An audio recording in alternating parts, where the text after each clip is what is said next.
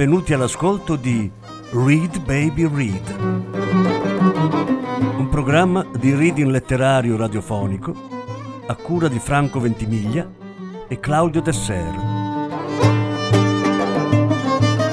Voce Franco Ventimiglia. Regia Claudio Desser.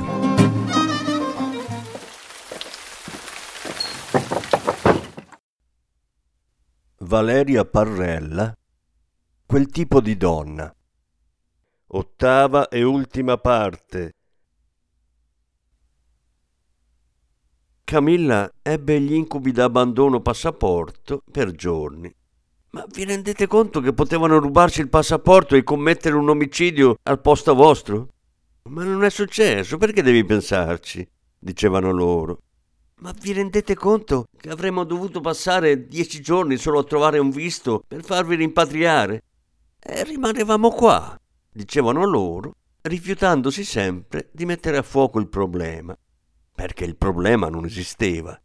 Finché una sera, mentre la luna era alta e bianca, finalmente Camilla si fissò su un cameriere molto cerimonioso, bello, sui cinquanta. Si fissò e gli sorrise. E bisogna sapere che se Camilla decide, si balla. E, e soprattutto si balla solo se è lei a decidere per prima. Camilla non accetta la seduzione altrui, non si lascerebbe mai conquistare. Perché tu tieni il cazzo, disse Dolores, non senza una punta di disprezzo, giacché il cazzo, in un contesto di Erinni ed Eumenidi, è comunque un elemento di disturbo. Non lo so, disse lei, vi faccio sapere. E così almeno si calmò. E dopo quella sera ricominciò a dormire senza incubi. Da quel punto di spiaggia partimmo per vedere i fuochi fatui su per il monte Chimera e ci addormentammo nel bosco scuro di notte finché ci trovammo accanto a piccoli falò crepitanti mentre tutto intorno le cicale e il ciarlare sommesso dei turisti. Da lì partimmo a piedi per il sito archeologico di Olimpos. A piedi, cioè proprio senza scarpe, perché ci arrivammo via spiaggia, camminando per due chilometri e poi risalendo un piccolo torrente gelato fino all'insegna ministeriale. E da lì un giorno arrivammo in un piccolo villaggio sul mare, una specie di comune da cui le gemelli non si sarebbero mai più mosse. Si viveva liberi, un po' nudi, dormendo sotto piccole tettoie di paglia e guardando i cavalli pascolare lungo le rive del torrente che sfociava a mare. Sotto una di quelle tende di paglia ho schiacciato il miglior pisolino del viaggio, mentre le altre vagolavano in esplorazione, finché Camilla è venuta a svegliarmi. Dolores ha trovato una barca a vela. Quella lì è omologata per quattro, disse Dolores sicura. Vado a contrattare. E la vedemmo andare. Lo skipper disse: Sì, è omologata per quattro, ma voi siete tutti abbastanza magri, con i giubbottini vi posso portare. No, disse Dolores, non hai capito, eppure parlo turco. Tu ce la devi noleggiare. Andiamo noi. Lui la guardò e non disse niente perché che le vuoi dire? Che le chiedi? Si vede che noi non siamo quel tipo di donna, quello che ha tempo per la tovaglietta sotto il piatto, dico. E ci sono uomini al mondo che ancora sanno fare il passo lungo quanto vuole la gamba lo vedemmo farsi piccolo piccolo lì giù in fondo alla spiaggia, mentre Dolores doppiava il capo della baia. Così, finalmente, dopo due settimane di veli, ci togliemmo i costumi e ci facemmo il bagno nude, a turno, a due a due, oppure a tre, se era Dolores a rimanere su. Ed è stato lì, dal mare che si faceva metallico a mano a mano che il sole si abbassava, che abbiamo rivisto Saccico. Era a prua e accendeva una canna a sua madre che aveva le mani bagnate dalla cima. Così non siamo tornate subito a bordo, bensì abbiamo continuato a nuotare. E tutto intorno a noi, come isole emergenti, affioravano enormi tartarughe.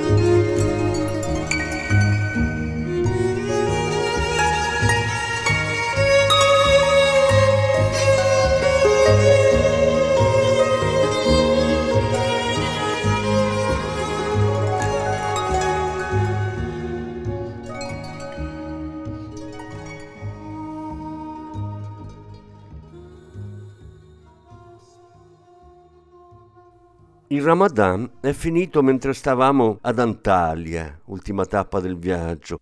Una città molto bella, di intricate stradine passate a calce, che se non fosse stato per i bagni turchi sarebbe potuta sembrare Grecia. Ma dire bagno turco è come non dire niente. Uno immagina le esperienze conosciute.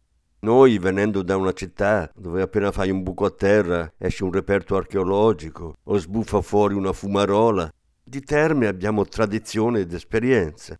Ci sono quelle antiche, quelle popolari, quelle fighette. Ma il bagno turco è un'altra cosa. Ad Antalya io e Camilla abbiamo pensato che non saremmo sopravvissute alla temperatura e alla vergogna di scappar fuori dal supplizio, che saremmo collassate, che ci sarebbero scoppiate bolle su ogni angolo della pelle. Perfino Carola, stesa sulla pietra sotto la striglia dell'energumena, ha pensato a San Bartolomeo Apostolo scorticato vivo. Solo Dolores è rimasta soddisfatta, anche se dopo, bevendo succo di melograno per reintegrare i liquidi, si è trovata almeno due colori di pelle più chiara. E dopo ancora eravamo rinate, avevamo solo sonno e fame, come non succede mai dopo i nove anni di vita. Quelle donne ci avevano tolto l'ultimo strato di superficie che ci rimaneva. Con la sapienza di chi viene prima di te e continua a fare gli stessi gesti, ci avevano prese. Erano state rudi e reali per riconsegnarci al destino. Da un grande giardino pensile a picco sul porto guardavamo il viaggio finire, il Ramadan spegnersi, sorgere il ritorno. La sera in un bar ci arrivarono quattro birre non ordinate. Ce le stavano offrendo certi ragazzi da qualche tavolino più in là. Camilla la prese malissimo. Disse che non avremmo dovuto accettare. E siccome noi invece le accettammo con allegria, si alzò e se ne andò da sola nella notte. Tiene il cazzo, disse Dolores. Vuole scegliere, non essere scelta. Poi, infatti, la trovammo nella hall a farsi cicchetti con il portiere. L'aereo di ritorno era per la mattina seguente. Le camere doppie. L'errore fu solo abbinarci io e Camilla e lasciare nella stessa camera le due gemelli. Pensavamo sarebbe bastato mettere la sveglia di buon'ora e andarle a chiamare. Ma non si può chiamare chi è già uscito. Resti a bussare alla porta, guardando sgomenta l'incedere delle lancette contando i chilometri che ti separano dal check-in.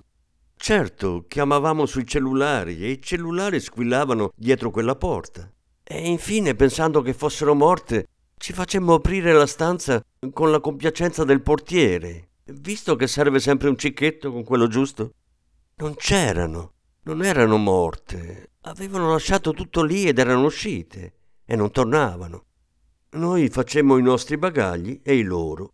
Studiamo la strada più veloce, caricammo i nostri e i loro bagagli in macchina, chiamammo l'autonoleggio per la riconsegna, salutammo, chi più chi meno, il portiere, facemmo manovra, rimanemmo con i motori accesi e gli sportelli di dietro aperti.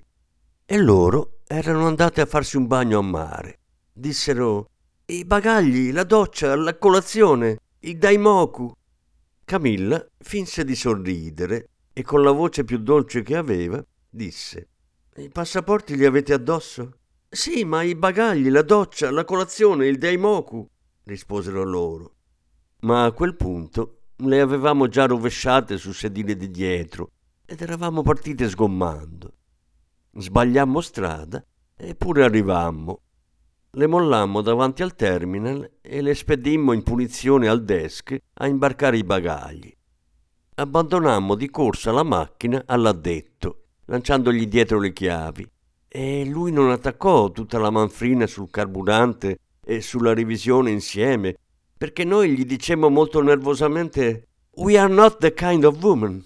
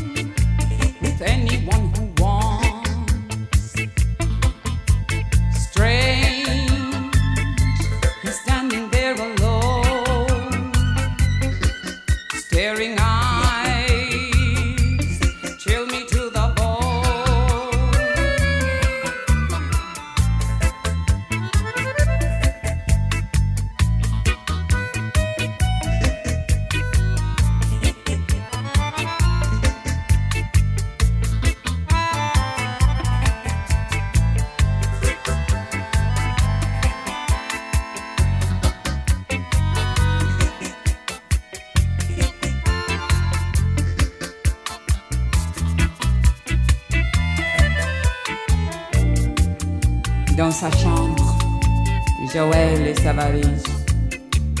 On regarde sur ses fringues sur les murs des photos, sans regret, sans mélo.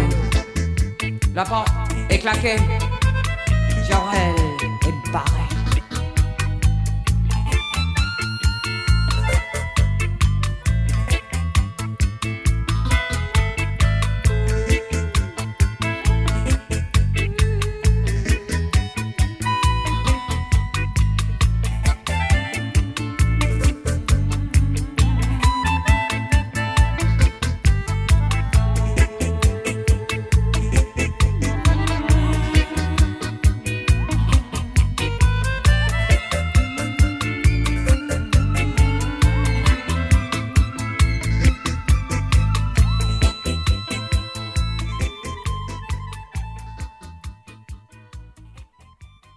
Mentre risuonava il last call per noi, proprio noi quattro, nomi e cognomi, ci passò davanti una Venere altissima, tutta velata di nero, con una piccola corte di bambini di varie età biondi con gli occhi azzurri. Aveva un burka di seta leggerissima. Al check-in sollevò lieve il velo solo per la hostess e solo per un istante, provocando in tutte noi un turbamento senza eguali. Poi le gemelli provarono a dire qualcosa sul fatto che in fondo potevamo anche non riconsegnare la macchina. Che so, prendere un aereo il giorno dopo e basta. Poi finsero di dormire per il resto del volo. Da quella stagione sono nate tante cose. Un reportage di Camilla dal Senegal e una Medea dal testo di Tarantino che Carola ha chiuso dentro un quadrato. Dolores ha inventato un hotello su una barca che per andartelo a vedere dovevi trovarti con i biglietti del botteghino alla Lega Navale. E, e salivi a bordo e se c'era vento forte le parole bene bene manco le sentivi. E se c'era fiacca lei che stava al timone si faceva un cuore così ma era al tramonto e mentre Iago si gettava tra i flutti Napoli emergeva dal mare superba Ah, e la barca si chiamava Desdemona. Ma non è finita qui. L'anno dopo, per riposarsi, Dolores ha accettato di fare da equipaggio su una barca che partendo dal Sudafrica doveva arrivare in Centro America. Insomma, erano in tre e hanno attraversato l'Atlantico. Noi un po' con il pensiero ci siamo state, ma poi ci ha raccontato della meraviglia dei sargassi e di quando avevano una tempesta che li inseguiva sul radar e lei si è messa a prua a suonare la fisarmonica. Ma infine si è innamorata. È successo dopo un po' di tempo, ma è andata così. Aveva messo la barca in secca per delle riparazioni e il cantiere gliel'aveva issata su un'impalcatura al centro di un prato. Allora lei ha preso il suo nuovo amore e un cesto di cose buone da mangiare e sono andati a fare il picnic in barca lì su. Stanno ancora insieme e si amano da pazzi, perché le storie o cominciano con una barca in un prato, oppure non vanno da nessuna parte. A proposito, anche io e Massimo stiamo ancora assieme. E anzi, io ho fatto incidere nella fede di nonna Elettra la data di quando ci siamo conosciuti. Così mi restano per sempre al dito i giorni del nostro viaggio. Massimo mi è venuto a prendere all'aeroporto, al nostro arrivo. Ho supplicato le ragazze di non fare le sceme uscendo, ma poi Eros mi ha lanciato la valigia sul nastro trasportatore, prima di tutte le altre, e così sono sgusciata fuori da sola. Lui stava aspettando me, e io con questa cosa non ci farò mai pace. Lui manco la sa e io non gliela posso certo dire. Ma è così, mi riempie di stupore. Mi ha preso la valigia e siamo andati alla sua macchina. Solo dopo tanti baci gli ho chiesto di dirmi cosa avessero scritto le ragazze in quel messaggio. Quale messaggio? Quello prima del Laos, perché per la verità io volevo scriverti, ma avevo anche paura e stavo guidando. Allora l'hanno fatto loro, ma poi l'hanno cancellato e non mi hanno voluto dire non ho ricevuto nessun messaggio, mai. Mentre stavamo in tangenziale, ho scritto a Carola. Non ha mai ricevuto il vostro messaggio. Non abbiamo mai mandato nessun messaggio. Ma allora perché mi hai richiamato? Adesso parcheggiamo e te lo spiego.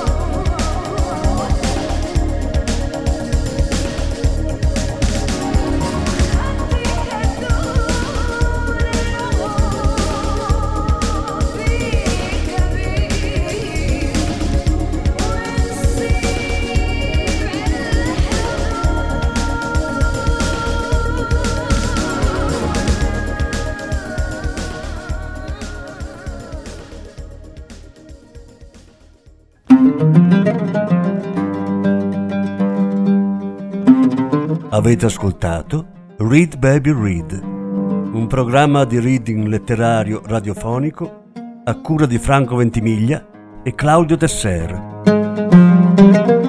Grazie per l'ascolto, alla prossima settimana.